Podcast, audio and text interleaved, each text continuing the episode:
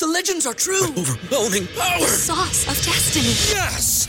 The most legendary sauce has arrived as McDonald's transforms into the anime world of WcDonald's. The greatest flavors unite in all new savory chili McDonald's sauce to make your 10-piece Wick Nuggets, fries, and Sprite ultra powerful. Unlock manga comics with every meal and sit down for a new anime short every week only at WcDonald's. Ba-da-ba-ba-ba, go! At participating in McDonald's for a limited time while supplies last. Brain fog, insomnia, moodiness, weight gain. Maybe you think they're just part of getting older, but MIDI Health understands that for women over 40, they can all connect to menopause. It's at the root of dozens of symptoms we experience, not just hot flashes. MIDI clinicians are menopause experts, offering safe, effective, FDA approved solutions covered by insurance. 91% of MIDI patients get relief from symptoms within just two months. Book your virtual visit today at joinmidi.com. the amount of money that's going into politics right now is not sustainable.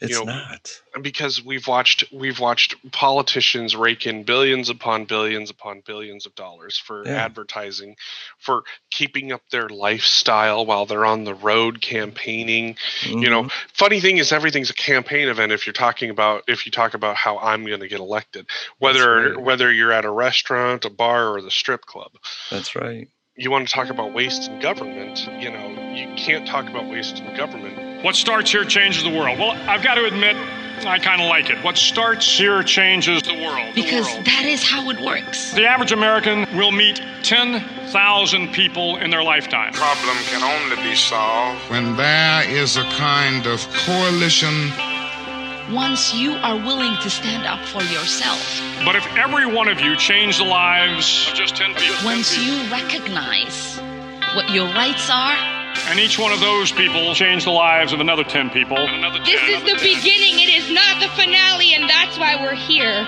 and that's why we rally. And you can change the entire population of the world 8 billion people. If you think it's hard to change the lives of 10 people, change their lives forever, forever. we've got to be that something that Arnold Toynbee, the historian, refers to as a You're wrong. once you are willing to stand up for yourself, then others will show up. Also, what about no children dying? That's kind of mm, nice. Kind of nice. Liberation. It's an internal thing.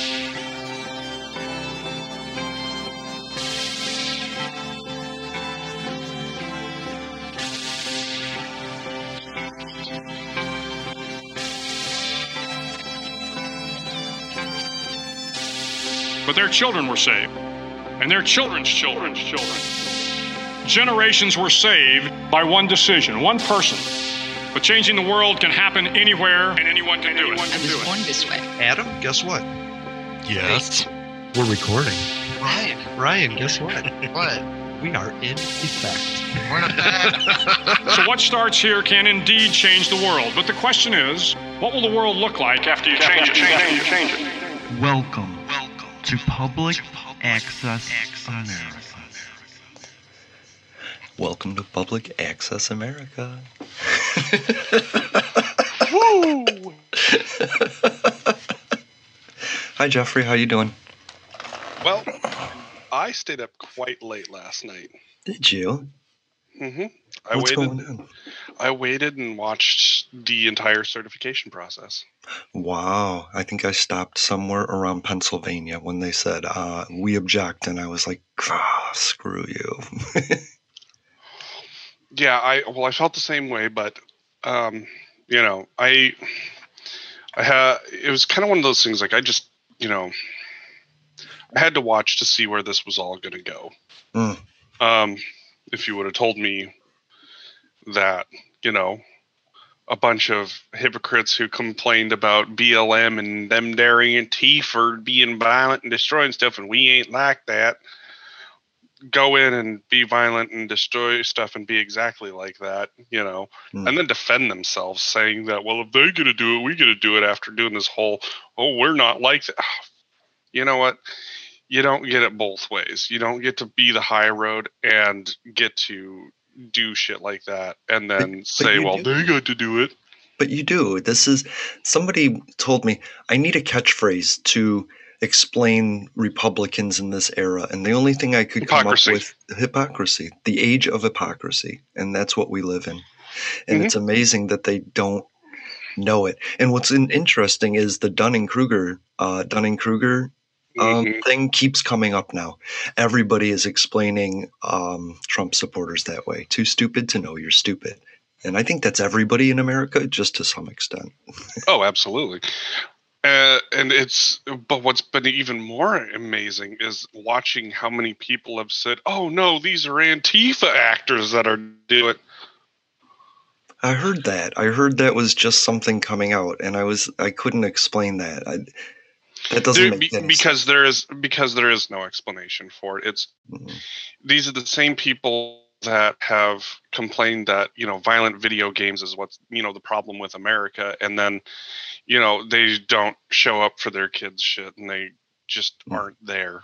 Well, they. I will say these are some of the same people that were at the Black Lives Movement behind everything, for breaking glass and burning cars. These are the same people that were trying to make the Black Lives Matter movement look bad. You know what I Mhm. mean? And now they're just in Washington. And I want to say ahead of time, before we start talking about Trump supporters or this generalization, I'm trying to prove that like 74 million people voted for Trump, but I'm going to guess that maybe 50 million of them just like the tax breaks and the Republican agenda. And then so 25% of them are these radicalized dumb motherfucker maggots. And then out of them, a subset is violent. And so Mhm. I don't I don't want anybody thinking that I'm judging them for being a Republican. I'm not.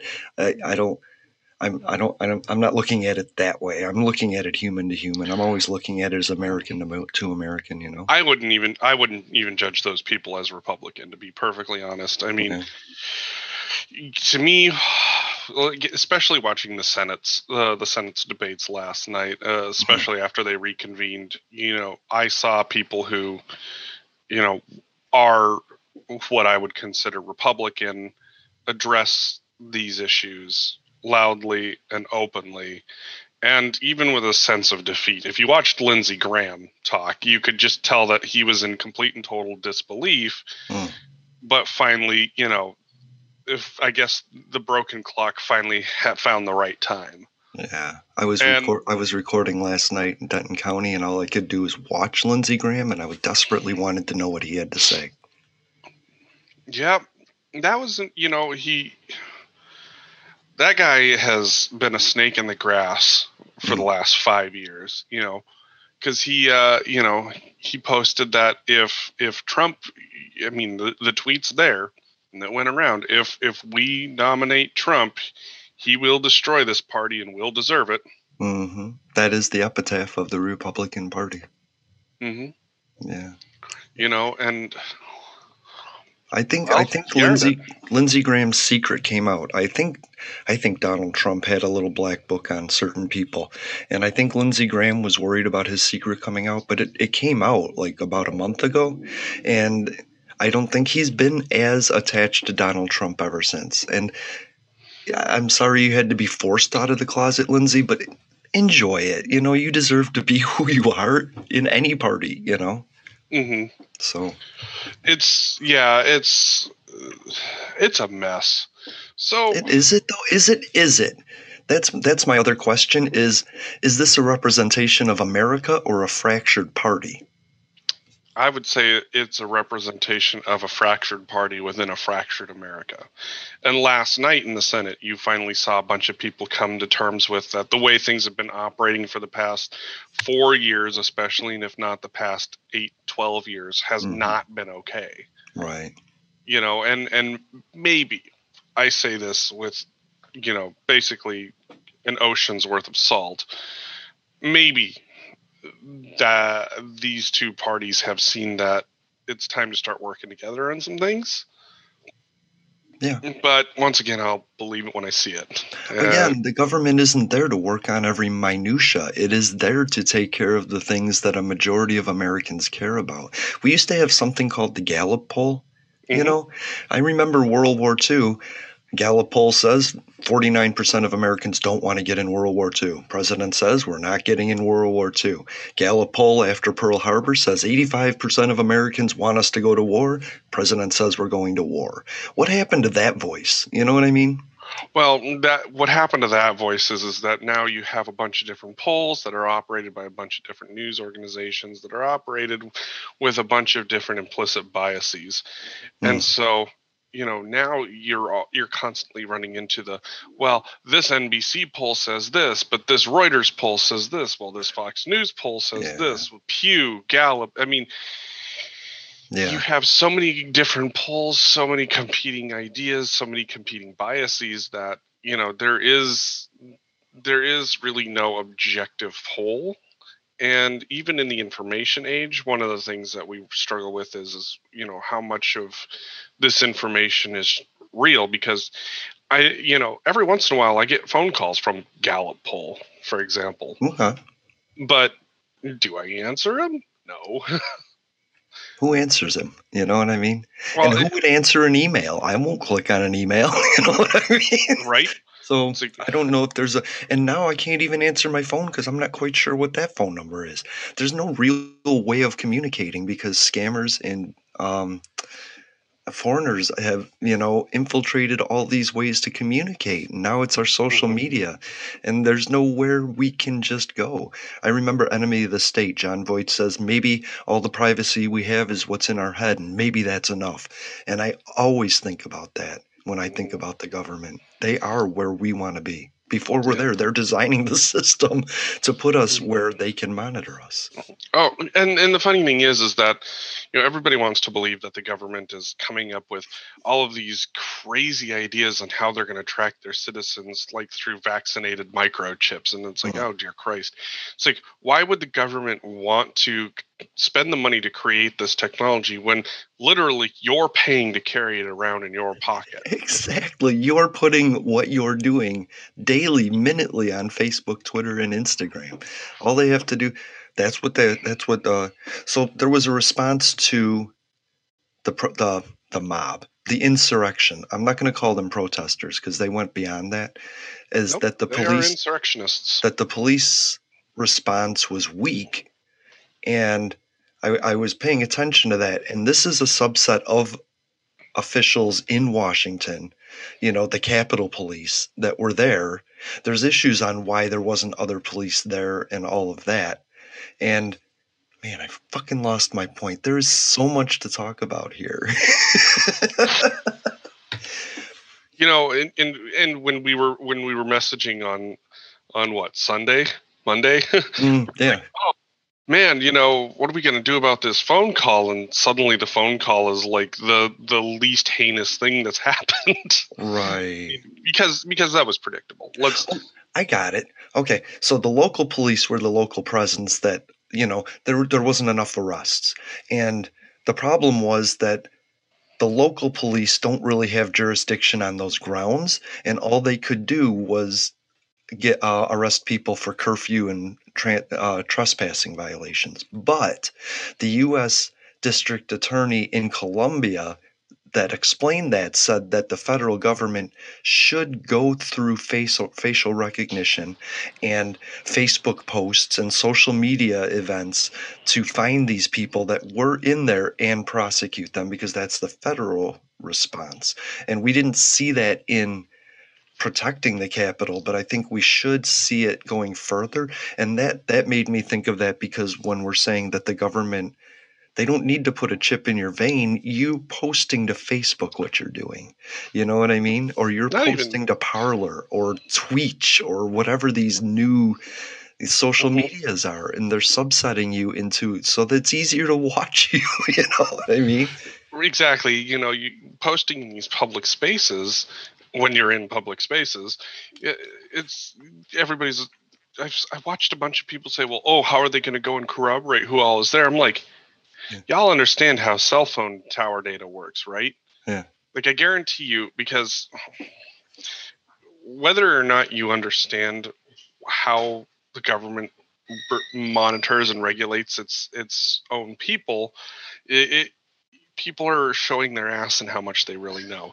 You know, for example, like even we know that when there's suspicious activity, traffic is routed. You know, police will set up what's called a stingray device, and it basically intercepts and and overtakes cell phone towers. So guess what?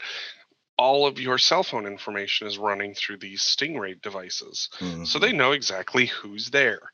That's why when you see all of these protests about, you know, you know, like for example, back in 2016, the Standing Rock protests, and everybody was trying to, you know, Mm. check in at Standing Rock, saying, "Hey, you know, we're going to confuse the police." No, you're not, because you know, tower tower metric data is, is going to tell people who's actually there, and especially if they're running a Stingray device. Now, even better yet, when you're dealing with the federal government and an agency that has, you know, a dealing in state secrets, hmm do you think that those cell phones are running through just regular ass Verizon towers? Right.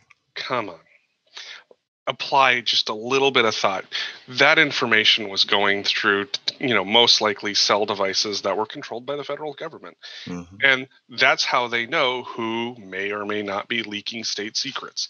So if you think that you outsmarted the cops because you wore a mask or because you whatever, best of luck to you because if you carried your cell phone with you, they have metric data on who oh, was there. Oh, Yeah, They- and video footage to verify it and facial recognition. You didn't just put a bomb somewhere where there was no camera. You know what I mean?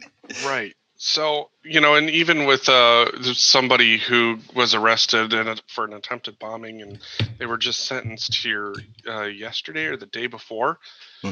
straight up, you know, that's how they got caught was from cell phone tower data. Yeah. It's like, come on, people. Like, you, you want to sit there and talk about the big bad tech industry and how Facebook is Mhm. listen you want to know where you're how you're being tracked you're carrying it in your pocket and you either are going to accept that and make a conscious decision to not do anything stupid Sure. or you're going to learn to leave your cell phone at home and you know Yeah. make it a little bit more difficult And that's my caught. fear is that I think my fear was that the mob was cover for a smaller group of people that actually know these things. You know what I mean? And it's all Dunning Kruger, right? Like you don't know this stuff exists, and so you're stupid to it. But there's somebody always smarter than you, and there's somebody smarter than you making plans that you couldn't comprehend. I think when people think about other people, they try and they think that they are at their intelligence. You know what I mean? And so they can pull off tricks that they think are witty, but the other person may be way smarter in that aspect. You know what I mean? It's kind of like it's it's kind of like when your children try to try to pull shit and you're just like haha nice try i pulled the same crap Right, but now I know what level what level of mental acuity you're at at this point based on how you were messing with me, you know. hmm And I just you know think it's amazing that Donald Trump is doing all this and everybody is falling for it because he is not the brightest. I you know, I go I go through these things to where I think is he delusional? Does he believe this stuff? Or does he not believe it and this is all made up? And I can't decide which one he is. Well, I think that's been the that's been the great argument for the last four years is that Yeah. you know everybody wants to give him credit for being this you know mastermind evil genius that's pulled strings behind the scenes with all these different you know shady governments hmm but then you know they look at him and go how are you not drooling on yourself Exactly. and and and the answer is, is is that he's a populist. He's not this great intelligence uh, artifact of another time. He's literally done too many too much blow and had too many hookers to probably remember where he's at. That could be. i you know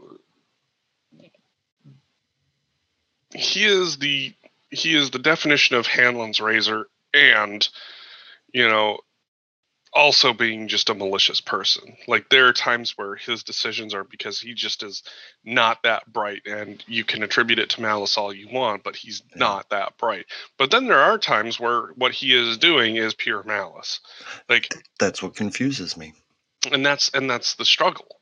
You know i think the georgia phone call highlighted that perfectly where you saw him just grasp onto these conspiracy theories that have no foot. Like in the Senate, you heard in the Senate and in the House, you heard arguments about how the elections were run. Finally, someone, you know, a few people talked about how, you know, some of the elections were run in the state, and that's why they objected. And unfortunately, right, right. what you have, you know, from a constitutional standpoint, is this, the House and the Senate, their only job was to open the ballots and count them. And if there were conflicting ballots, then there was the objection adjudication process. You had neither of those. You had a bunch of people that you know basically said that you know the government does nothing but waste a bunch of time and money on the taxpayers' dime, but then went and wasted a bunch of time and money on the taxpayers' dime because for as much as they say that we need to apply the Constitution in the most conservative sense, they didn't want to apply the Constitution in the most conservative sense. So, what is it? Are you a constitutionalist, or are you looking for a liberal, you know, a, a liberal application of the Constitution? And funny enough, it's it's convenient for a liberal application when it's their power and their guy. But make no mistake what we're seeing right now is the vestiges of two parties that are so broken clinging on to power that as as the american public we need to really be thinking about is this what we want to have for another i mean this is what we're going to have for another 4 years but do we really want it any longer than that? And a few people decided, hey, let's be violent about it. And, you know, as Americans, we're going to have to start thinking about what are what we're going to be doing in terms of parties simply because these are the vestiges of two very broken parties. And we're going to have to decide you know we've got four more years of of that ahead of us.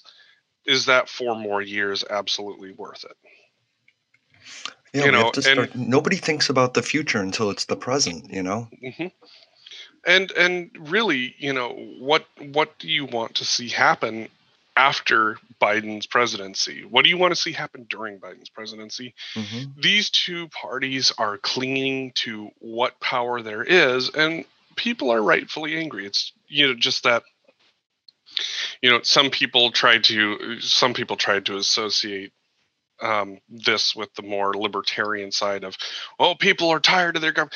Look, yes, are there libertarians that support crap like that? Yes. And it to me that's you know, I think Marco Rubio said it right, is is that what we saw yesterday looked more like the complaints that we've lodged against Cuba than the United States of America, where we saw people, you know, basically just try to do something without Uh, they tried to intimidate the government into getting their way. They believe it though. Yep. And here's the difference is is that you know from my standpoint as a libertarian is that that those beginnings are reserved for people like Donald Trump who were trying to hold on to the vestiges of power Yeah. and not transfer peacefully. It's that's a that's quick when that's It's people that want a quick fix and don't want to put in the work. Well, it is. It, I wouldn't even say that. It's people that are dedicated to a man or a party instead of their country, and Mhm. that's the problem. You know, I I would love to see you know more uh, rights in the hands of states. I would love to see more adjudicated at the state level and see the federal government get out of it. But that ain't the way. I Period. agree. End of story. Yeah. You know, somebody said, and I thought it was witty. Somebody said, "Why don't you? Why are you always bad mouthing Trump? Why aren't you always promoting Biden?" And this guy said, "Well, that's easy because." Biden isn't a demigod that needs constant attention. If he does his job, I don't really need to think about him. The same reason I don't have a, a flag of my postman on my wall is because if he does his job, I don't think about him. It's when he doesn't do his job that I think he needs to be replaced. And if Biden doesn't do his job, I will think he needs to be replaced. And that's my point of view too, you know? Mhm. And on top of that, you know, I, a bunch of uh, I, I've noticed so, some conservative people have been like, "Oh, so you're just a bleeding heart liberal since you're always trashing on Trump." Hmm. No, not at all. I have my problems with Biden, and they are many. Me but too. but guess what? At the end of the day, I don't have any questions whether or not if Biden were voted out of office that he'd leave.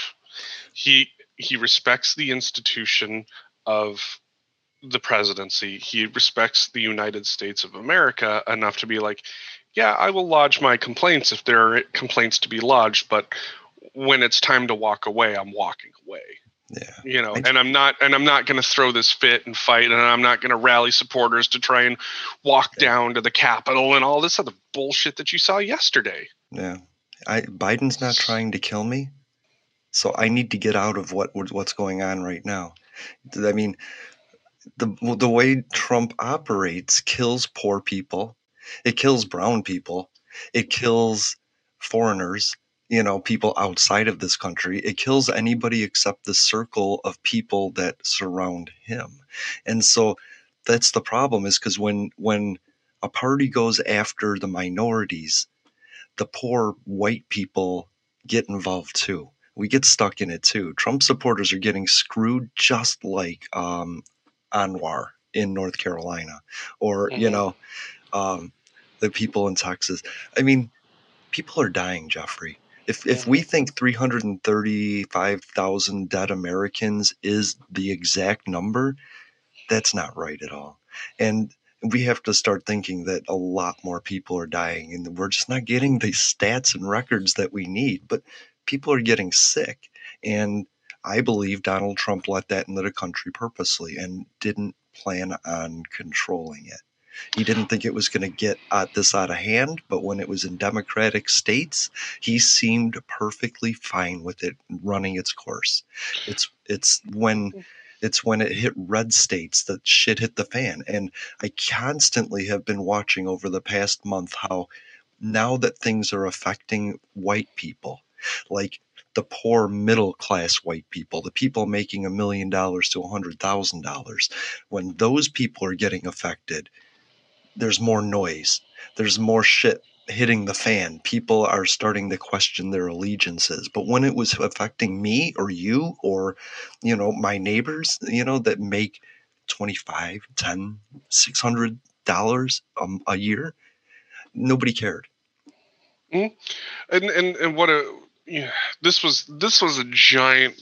I mean, we can dedicate an entire episode on on the giant failures of COVID government response and all of that. Of course, that's I.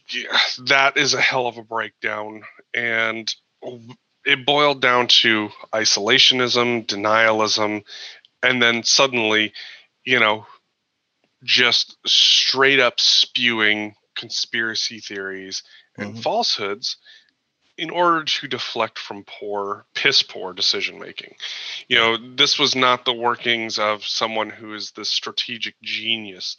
This was literally somebody going, well, how bad could it be if we just let it? And turns out, yeah, it's pretty bad. And the the conspiracy theories that have been spouted, you, you know, and and watching people, you know, if as much as people want to to say that oh i'm not a number i'm a person and and my opinion matters to watch them denigrate those people that have died from this to numbers and statistics. It's like you know right. my mom said it best you know yeah maybe one in a hundred people are going to die but tell me which one are you picking? That's right. You know which one of those hundred which one of the hundred people closest to you are you picking? And and if you're going to if you're going to relegate humanity down to a statistic, look, it works great. You know, relegating humanity down to statistics works great in determining policy. It works great in, you know, ads. It works great in determining how you run your business. But when it comes to relegating how you supposedly, you know, allow people to live while being pro life, yeah. I'm sorry. This is that's the one where I tell people it's like you're not pro life. If you support the death penalty, you're not pro life. Well, if somebody somebody said it and I love it was if you're pro life, you would want to protect the body that the baby is growing in. Mm-hmm. You know. You can be anti-abortion but don't don't pretend that you're pro-life especially after this don't pretend that you're pro-life you know, don't pretend that you're pro Blue Lives Matter after this. We saw how far that that that went. I Blue Lives that. Matter until it was no longer convenient for you. Right. I watched that video of that that one black cop with a baton, you know, backing up as the as the crowd came in and he just did not want to start anything. He was scared to death that if he hit somebody he would be attacked and beaten to death. And I wonder how much of that was him going, "Oh shit, I'm black." Like did he have that moment of revelation that I'm the black man with the uniform? Wow. Like And and guess what? You know, we saw exactly yesterday how, what you think of Blue Lives. You know, mm-hmm. it was convenient when you were up against BLM and Antifa, know, and then suddenly, you know, when you wanted your way, Blue Lives didn't matter where the fuck. But isn't they that tear gassed people? They tear gassed that- cops. But isn't that a cop out? I mean, don't 99% of Trump supporters get to say that wasn't me? But I support them being there. I support their right to do it. I, but that wasn't me. I would never do that to a police officer. But I would support people that do it. But no, no, no. You know what I mean? Eh, you know? But that's that's the funny thing though is is that you these were the people that were carrying those flags that were doing that to cops. Like Right. you don't get to carry that flag and then do that to cops and then talk about how you back the blue. Bull fucking shit. Right. Right. It's like, look, I, I I know plenty of people who do back the blue. I mean, I have cops in my family. You know, I, You I do it on a case by case basis. you know, it's it's one of those things where it's like there are people out there who tarnish the badge. Yes. Just as there are probably just as there are people out there who tarnish the Republican Party, just as there are people out there who who tarnish any idea that one may hold dear. Well, to be a part of any organization, group, or uh, anything like that, your first thing is you can't have freedom to question it. That's the first thing you lose. Is I, that's why I've never joined a party. Is because you lose your ability to question it. That's why I never liked religion. Is because I want the ability to question certain things, and you're not allowed to. Mm, coming from religion, that that definitely makes sense. Also, too, I think you know, at least with the Libertarian Party, one of the one of the memes, jokes, truths of being in the Libertarian Party is is that you know Republicans, Democrats, and Libertarians all hate libertarians. That's funny. you Yeah, know, I, I, I, I think if you talk to a libertarian and flesh out what he wants, it's the same thing as a progressive or an independent or a non-voter. I think that Mhm. we we only get so much time before people make their decision. I can say I'm an independent because, and they lose it. That's it. They don't hear anything else. I'm a Republican. Oh, I hate you. I'm a, and we got to get past that. Like. I, I keep saying 10 years ago, nobody gave a fuck about politics. These people weren't rioting for George Bush. They didn't know what politics was. So when we say they don't, they don't understand the process because they're stupid, they've never had the practice. They've never been political before. They've been drinking their beers at their trailers, having sex with their sister. They didn't care about the president until he was black. And then suddenly there was an issue. But they didn't pay attention to politics. They paid attention to the skin tone. And now they have a white guy and he's like, I defeated the black guy. I'm here now. And they love him, you know? Well, and that's and and you know the the recent round of memes of you know the last four years of not my president, not my president, not my president. Why aren't you guys accepting my president? And I responded back to one of my friends and I said 2007 through 2017 or 2008 through 2017 was uh you know, Barack Obama was a black Muslim Arab from the Middle East. He was born in Kenya. He's not an American. Magically, Trump steps in and says, "I've seen his long, long form birth certificate, and I'm satisfied." And it was dropped. Do you remember that? Like, I remember that press conference because he had Trump water and Trump steaks sitting right there, and he went to like a one of his casinos or something to do it, and he just said, "He's an American." And walked away. That was like he was just super pissed that he had to say it. You know what I mean? I remember that. And I could never find the video so I could make that an episode because it was so short. It was like two hours of waiting. Oh, Donald Trump is finally going to admit he was wrong. And he just, he was American. And that was it. and and and and that's you know so when they're sitting there complaining about the libs and and how mm-hmm. Why he why did they never for for eight years you refused to accept that the black man was president and spouted every fucking conspiracy theory under the sun. I mean how bad is it that from the from the get john mccain had to defend the fact that the guy was an american? Right. it's like john mccain had to defend the fact that the guy was an american. And the that you know a bunch of people in that in on that party did not want to admit it. Hmm And so magically, magically, that conversation ended the moment Trump said he's an American.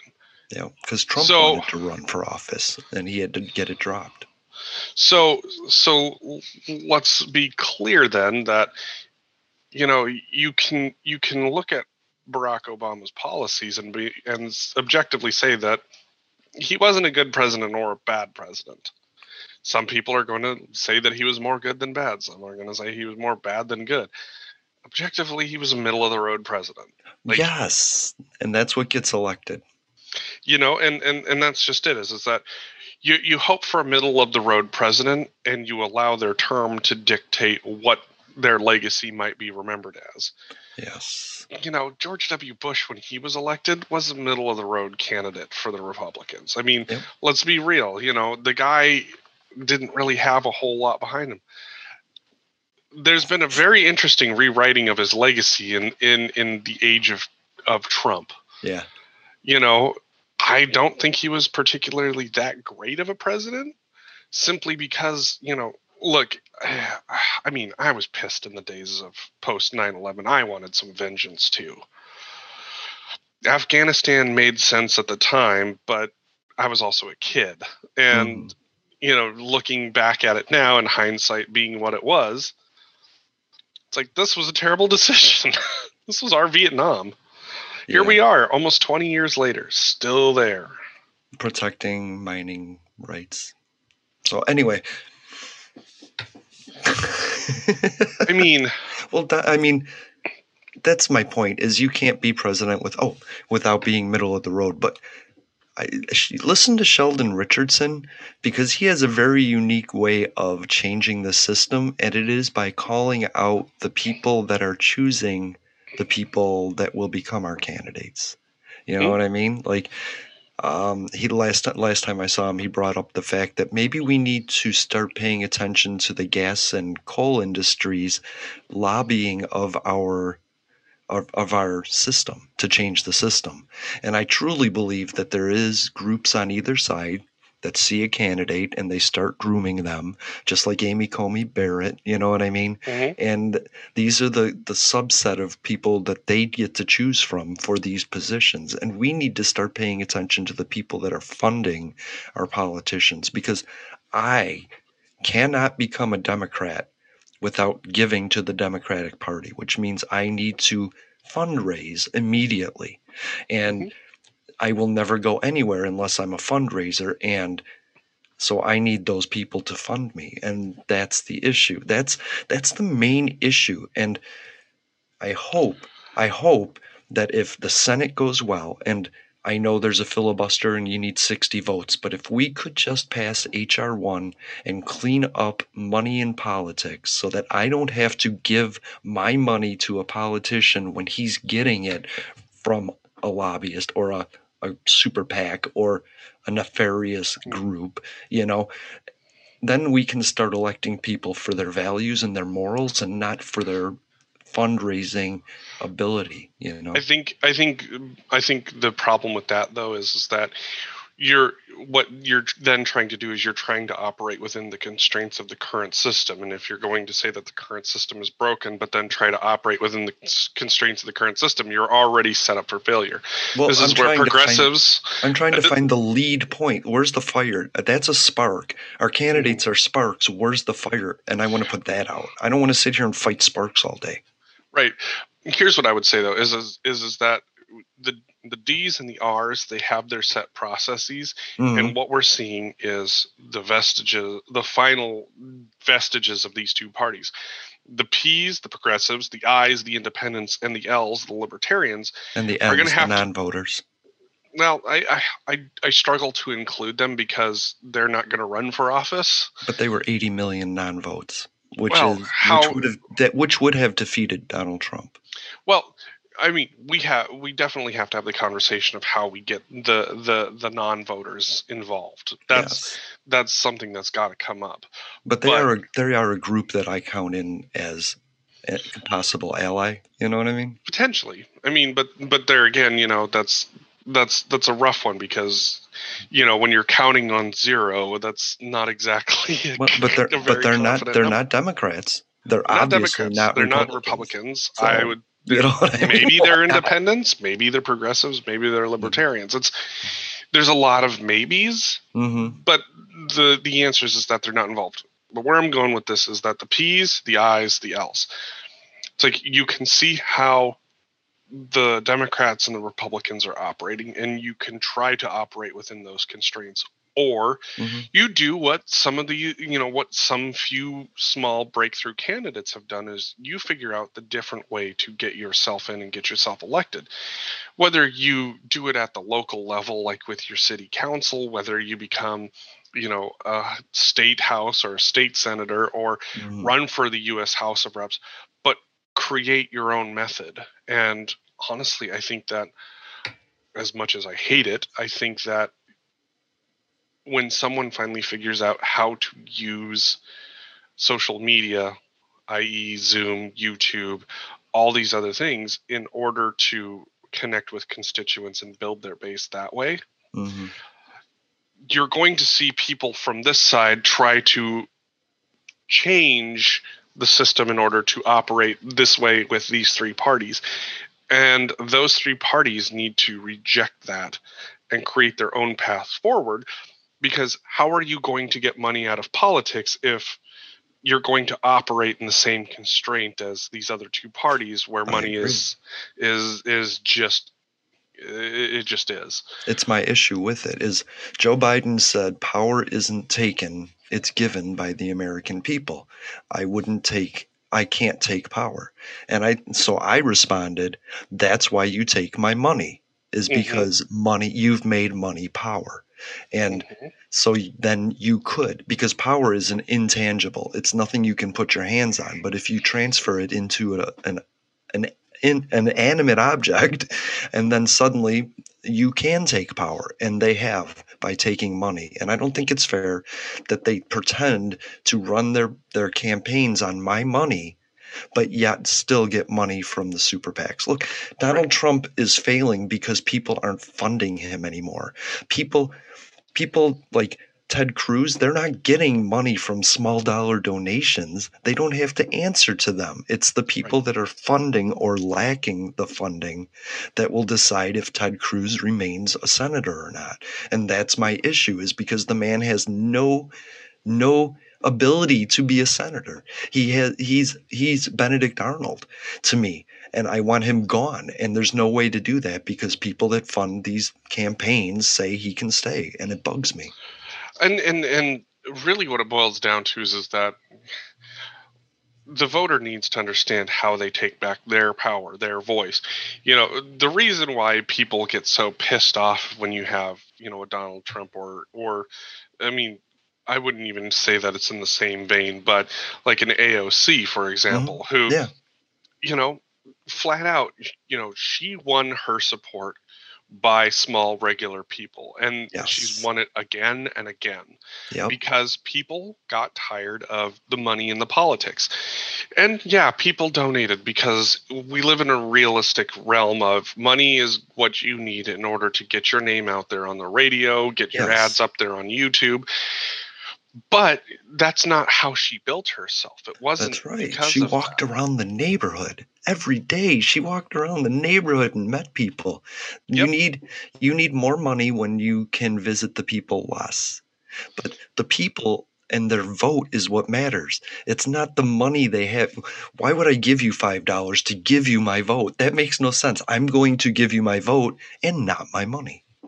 Yep, and that's and that's exactly how you know, like like with her, like whether or not you agree with her politics is, is an entirely different subset of how she got elected was because there were enough people pissed off about that system that they saw that they're like, Mhm. Why am I paying to keep up this system? This Yes. doesn't work for me. And so the number of people who want to write her off need to understand that what they've seen is they've seen the Democratic Party fail them, they've seen the Republic the Republican Party fail them, Mhm. and then a familiar face from a, from a, her bartending days is Yeah. walking around the neighborhood, you know, introducing herself and talking politics, and suddenly she's a U.S. House rep. Yep. So, But she was she was groomed. I mean, she was mentored. I'm not saying that she didn't have you know the benefits of a, a system. Bernie Sanders, and you know she. I can't remember what she was before that, but she was something very interesting as an activist or something. Mhm. She has a background and a really great background, but the Mhm. way she did it, that was impressive to me. and and really, uh, the independents and the libertarians need to figure out a similar situation. Yeah. because you know the i think the the biggest thing that all of us need to recognize is is that the amount of money that's going into politics right now is not sustainable It's you know not. because we've watched we've watched politicians rake in billions upon billions upon billions of dollars for Yeah. advertising for keeping up their lifestyle while they're on the road campaigning you know Mhm. funny thing is everything's a campaign event if you're talking about if you talk about how i'm going to get elected whether right. whether you're at a restaurant a bar or the strip club That's right. You want to talk about waste in government you know you can't talk about waste in government you know just solely at a congressional level and a state spending level without talking about how much money is being thrown away on politicians and keeping up their lifestyles and it was it was Donald Trump's super PAC that made me realize this. Like everybody is mad at him because he's raising money and stealing. They're calling it stealing. He's stealing money just like every other politician is. They're just not being called. It's not being called out, right? Like Amy McGrath said, "Please give me your money, Kentuckians," and I was like, the people of, of Kentucky right now, they're battling uh, COVID and protests, and they don't don't have money. They didn't have money to begin with. You're going about that wrong. I might be able to go to a New York, um, you know, donation party and rake in millions, but you can't do that to Kentuckians or people that are in these lower area income brackets. You can't keep doing that to us. I can't. I can't. I can't give money to 14 politicians up the ladder. I can give you my vote, and that's all I'm going to do now. You know. hmm And that's and as soon as more progressives and independents and libertarians figure out that that's the method that they need to use, Mhm. like actually connect with their constituents, and and I mean even as a libertarian, Yeah. there's got to be some abandonment of some of these weird ass conspiracy theories. Like I want to see less government just as much as the next libertarian, but the the answer is is is that I need to show the people that the way in which I want that to go away is by the people voting for that to go away, Right. not not anything else. Because and I want to have will a, of I want to have a thorough debate debate about everything that you want to go away. I want America to discuss it Mm-hmm. and decide. exactly and and that's just it is is that you know once upon a time i considered myself a republican because you know i believed in financial being financially conservative Me too. now that that definitely hasn't happened in in a long time Right.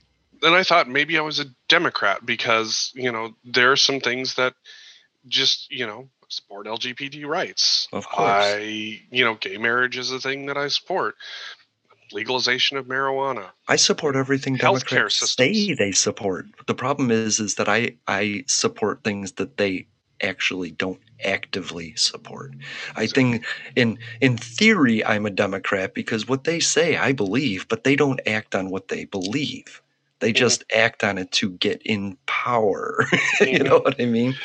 and and and so a lot of what i have is disagreements on how you get there and so Mm-hmm. where i've you know then people are like well maybe you were a progressive no because i don't think more government is actually the answer i've watched the government keep getting themselves involved and getting themselves involved and screwing it up and screwing it up and costing the taxpayers millions upon millions upon billions upon trillions of dollars That's right. So where does that leave me? Like I agree with where the progressives want to go to some extent. hmm I don't agree with the method that they want to get there. Which is why they're tired and they're shouting for everything. Give, just like a Trump supporter, give me everything. And yeah, yeah. Mm-hmm. If there's going to be a civil war, I've said it before. Give me free healthcare. You know what I mean? Well, you know, it's it's definitely one of those things. Like there there are a few things that I can see the government actively being involved in, simply because to act like you know there's a larger body of of negotiation other than the federal government is just absolutely insane. You there are there is no business that is going to have greater bargaining power than the federal go- uh, than the federal government and that's just that is the the reason the reason is is is that you put all of that power conglomerate con, ah, conglomerated into one area Yeah. so i mean simple economics. You know the more bargaining power you have the better the better pricing you're going to get. And i think that's really solely one of the things that it could do. But in terms of figuring out what that best care looks like i mean let's be realistic here. Medicare is a mess. Oh, medicaid medicaid does slightly better because It's it's a- a, state adjudication. What is it? It's a, it's a monster. It's it's what we tell people is way more than it actually is. Like social welfare. Social welfare. I'm paying for social welfare. No, you're not. You're like so little of our money goes to social welfare and it's cut every year. You know what I mean? Right. It's it's Right. the boogeyman. It's the boogeyman. Medicare, it's the boogeyman. No, it's not. It's it's it's not run correctly. I, I'll give you that. It's not Mhm. good. It's not good. But in the hands of somebody like a Bernie Sanders or somebody innovative, I think it could be something. I see it as a structure that needs to be like an old house that just needs to be remodeled. And I, I see the bones of it and I like it.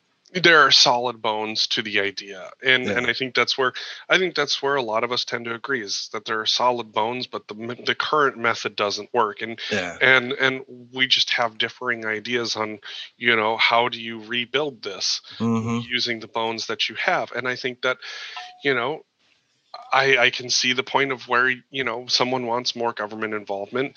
You know, strictly speaking, from a business sense, there is no greater bargaining power than the United States government. Yeah. But in terms of finding efficiencies, the government is not the most efficient machine. It never has been, and and that's because you have bureaucrats among administrators, among clerks and clerks, and you just have you have so many hands that take out of it that by the time it trickles down to you, good old trickle down government, Trickle down government. Yeah. you get three thousand dollars and maybe a finger in the ass. That's what I, yeah, like people are like, I deserve two thousand dollars. I was like, a month? you know what I mean? If if they're giving out money, then like I Ryan brought this up yesterday, and it's a really unique perspective on it. Everybody is borrowing money right now. Everybody's printing money around the world. So nothing is going to become devalued because everybody is just printing the money right now. So that's okay. $2,000 isn't going to help me after eight months of nothing. You know what I mean? That's gone. Ten ten thousand dollars. That's gone. That's gone. That's history. I would need twenty thousand dollars right now to get to the point where I was before the pandemic, and that is me having it to spend. Imagine the people that don't have that that net. You know what I mean? And so, no, you give me on a sliding scale. If you make nine hundred and ninety-five thousand dollars a year, you can have five hundred dollars. But if you make eighteen thousand dollars a year, you're getting two thousand dollars a month because you've been screwed. You know? hmm And and and that's one of those things where it's like I've been trying to explain to people how yeah I actually ended up having this conversation because one of my kids brought up you know the Mm. whole what's what's the deal with the stimulus and why why six hundred dollars why two thousand dollars Yeah. Why? Why? and I had to explain. I said, you know, I asked him. I said, if you, you know, you right now, you have no debt, You don't owe anybody any money. If I hand you $2,000, what are you going to do? One kid says, I'm going to buy a laptop and a drawing pad. And another kid says, yeah, I'm going to save it. And I said, okay, both are valid because you can do something with that money. You know, by buying stuff, you know, the idea is that you're injecting money into the economy. Mm-hmm. The places that are paying people, the things that are being bought, that's going to s- start circulating more money because those people will now have money to buy things and like if you're saving thing if you're saving your money not so much the case. It doesn't do anything to speed up the economy or get people back to work. That's money that you're saving. But it does have a little bit of an effect because that $2000 is now sitting in a bank and a bank can use that to leverage loans. So there is a little bit there. Right. He said, "Now imagine if you're me and you've got uh, you know over hundred thousand dollars in student loan debt and you've got a house payment. What do you think that two? What do you think that two thousand dollars does for you? Uh, for me?" And they're like, "That really doesn't do a whole lot." I said, "No, it it pays down maybe a credit card, which we saw." I said, "And and but the reality is is that if you have a lower credit card payment, now you got a little extra money you can spend elsewhere." I said, Right. now imagine that your rent is two thousand dollars a month because at one point that's what our rent was it was two thousand dollars a month. hmm But but now you're eight months behind on rent. Yeah. What are you going to do with that two thousand dollars? Pay rent. I said, okay. Now let me tell you this. Thanks for paying me two thousand dollars. I'm still kicking you out. Why am I paying you two thousand dollars? I said exactly. Exactly. So so what do you think is going to happen with that two thousand dollars? you know, The creditors. Creditors. There's going to be a line of people saying, "Hey, Jason, I want my money." yeah. Yeah, that's all it is. You're going to give it away to your electric company, your water company, your your rent, and it's not going to stimulate the economy. That six hundred dollars is gone. My rent is is twice that. You know what I mean? Over mm-hmm. twice that. That's gone. Six hundred dollars. That's gone. And Right. my problem is, is you've had me on a steady supply, a steady income because I'm on disability, but yet the price of everything has gone up and it's become more scarce. I can't buy toilet paper in bulk the way I did for twenty-one dollars. Now I'm paying fourteen dollars for six rolls. That's an issue. Things like that are costing more. It costs me more to get places, and it's harder to do because of COVID and the restrictions. And we're just slowly drowning. And so, and so somebody that makes that works a job, you know what I mean? They're drowning, and they don't even get to be at home. They don't even get to complain about it because they're at work. You know? Mhm. So you look at you know you look at all of that, and you have to try and figure out. It's like, what what good is two thousand dollars going to do when six hundred isn't going to do anything either? And Right. reality is is that it's it's it's not going to do as much good as people think and want it to be. Mm-hmm. It's a nice start. To me, you know, some people see it as socialism. For me, who pays a bunch of taxes in and knows how much I paid in taxes last year, that is a great start for me to um, pay off some other debts. So that way I can spend more money in the economy. Hmm. But even then, it's not like it's going to be life changing. Yeah. So it's it's really you know, and I I struggle with this one because there's going to have to be some life changing decisions that get made in the new Biden administration, and some of it I struggle with. You know, But that's why we need to have conversations so that in an hour we might come up with one thing that they might hear and be like, oh. my hope is that like the the elite that don't talk to people that tell us what we think listen and go, hey, there's just two regular guys and they're not radical in any way. They're just having conversations and I like what what he said about that. I like what he said about that, and I'm just hoping mm-hmm. that maybe maybe our ideas start to flow up instead of policies being crushed down. You know what I mean? right, right, and and I think that uh, I hope that that's exactly what happens because in the end we've seen two systems of tired ideas. Yeah. and that's that's what it boils down to these tired ideas are not reducing the deficit they are not reducing our national debt. Mhm. They are not they are not doing things that make America easier to do successful business, stay healthy, and stay educated. These the things that have happened during the last 20 years they are frustrating. They are mm-hmm. frustrating as all hell because there is there is no reason why one of the most advanced countries in the world should be having to debate whether the earth is round whether uh, whether some bogus ass conspiracy theory on the internet is true or whether or not even that a that the president of the United States is going to, you know, circulate said conspiracy theories.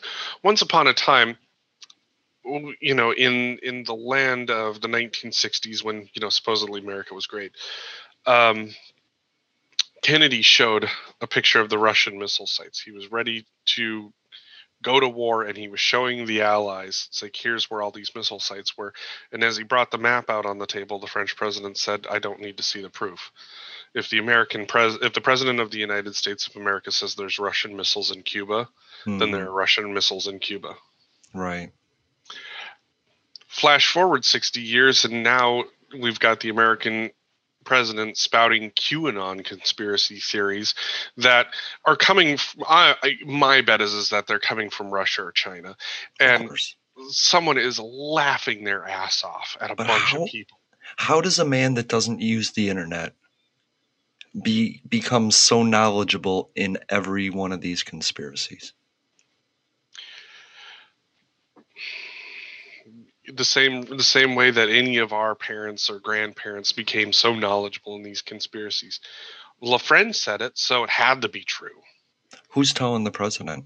Because this is what this if he's surrounded with people that are telling him this and only this, this is what he believes because he naturally doesn't like opposing opinions, right? And so this is what he believes. And, and he used to be the guy that wanted two people to argue a point in the room in front of him so he could make the decision.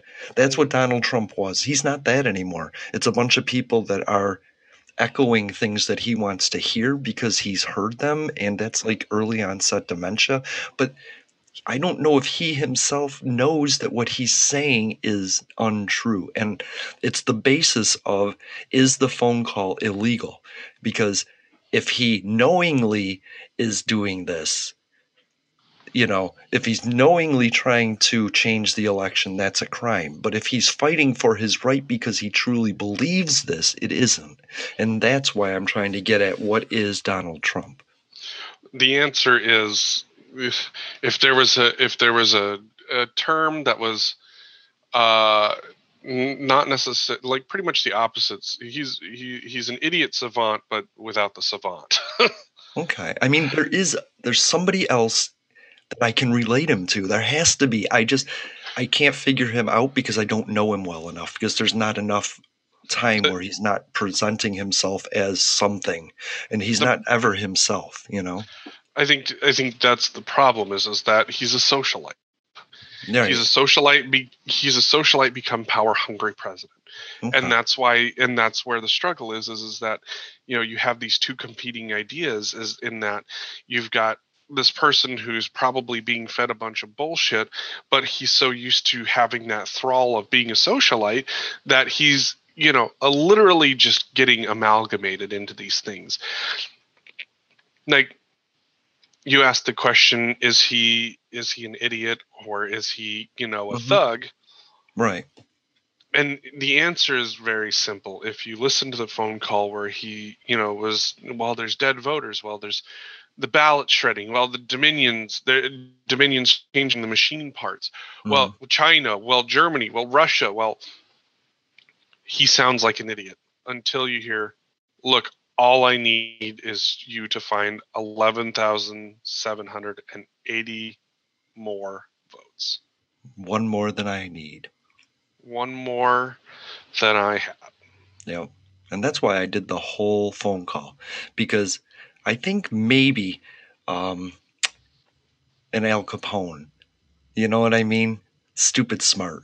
Like because because Donald Trump could have easily on November 3rd said, "Hey, I'm giving every American $2,000 a month. I'm eliminating your your student loans. I'm going to give you free health care and I'm going to legalize marijuana." He could have done that and won the presidency, but he didn't because it's not in his nature. You know what I mean? Yep. And the Dawn- reality dawn on to do it. Yep. Well, and, and the reality was is, is that you know if he was going to do what a bunch of people would have loved, that would have mm, maybe changed the metric. Mhm. But oh, I had a good point. No, now I can't remember where I was going to go with it. Crap. Oh, I had a really good one. I Um, really, did, I really did say I'm not going to interrupt Jeffrey. I'm not going to go on as many tangents. oh no no no! It's it was a fleeting thought, and maybe I'll get it back. Um. Yeah, I'm it. sorry. Oh well. Um, you know, with with Donald Trump, it's just we've seen we've seen the worst that American history has to offer, and I, and I think that genuinely you struggle with trying to compare Donald Trump to you know something because there is no comparison of what Donald Trump is, and we've got to get used to saying that. I think there is. I think it's just. I think he's an empty vessel filled by evil people. Honestly, and and that might be true that may be true because i know that the people that he's been surrounded by are not there's a lot of really bad apples in there right, right. So if you're looking You for know. an opinion and you get an evil opinion, and then the other guy's like, "Well, here's something a little less evil," even if you pick the less evil decision, you know, it's not like he's surrounded by the Pope or you know, like Right. Buddha. He's, Right. he's surrounded by people that wouldn't would give. I don't know. I just I like to believe in people, and I think Donald Trump. I I believed, and I'll wrap up on this because we got to go. I believed that Donald Trump's plan was to get in as a Republican and then get a second term as a Democrat by switching to more populist, like pleasing the people to get his second term. And I thought he would do that, and he didn't. And I think it's because he got weak and his donors forced him and then he just took this real evil for a while he didn't even want to be president. You could see it. What he was doing was tanking his election. He didn't want to do it anymore. He was tired of it and then they stopped funding him and he was like oh shit i'm going to be arrested. I need to be president. And he started fighting again but I, I just think he lost his way. I think maybe he went in with good intentions and it just it just it, it failed and I, I it failed I I I think that he went in with self-serving intentions. I don't think they were good. Hmm. But in the end, we saw what many of us have been with many a politician. Power corrupts, and that is the first taste of real power that man has ever had. right And so he- I think differently in that I don't think it was that he didn't want to be president. I think it was that he thought he didn't have to try. interesting Kind of like you get a you get a kid who's really smart and they do really well for a long time and then they get lazy Mhm. and they coast until suddenly they hit something hard. And Yep. then and then it's all downhill from there. And then suddenly they're grasping onto what power they had it's not there anymore. That's right. Well, let's leave it right. Let's leave it on that. It's it's about time to wrap up. Thanks for being, Jeffrey. Thanks for having me again. No problem. And you can watch, you can listen to Public Access America. You can watch Public Access America on Facebook, 10 a.m. Eastern, 7 a.m. Pacific. Bye, Jeffrey. See you later. To those who would tear This is our moment. This is our time. To those who seek peace and security, we support you. Yes, we can. And to all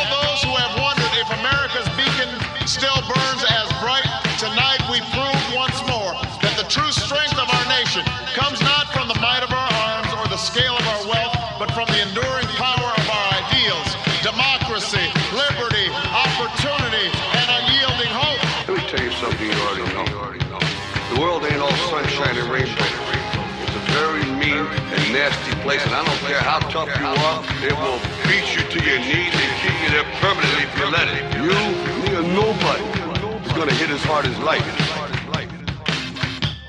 Ask not. Yes, we can. What your country can do for you. I have a dream. Ask what you can do for your country. My poor little children. Yes, we can.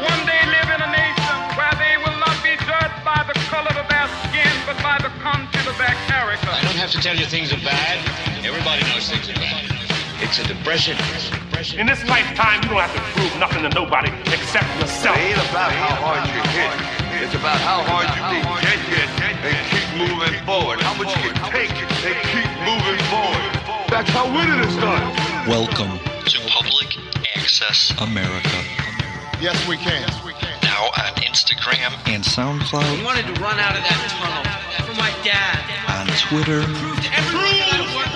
Apple Podcast, the Stitcher Smart Radio app, Potable, and Spotify. Yes, we can. Public Access America. History in the making. Making history in the making.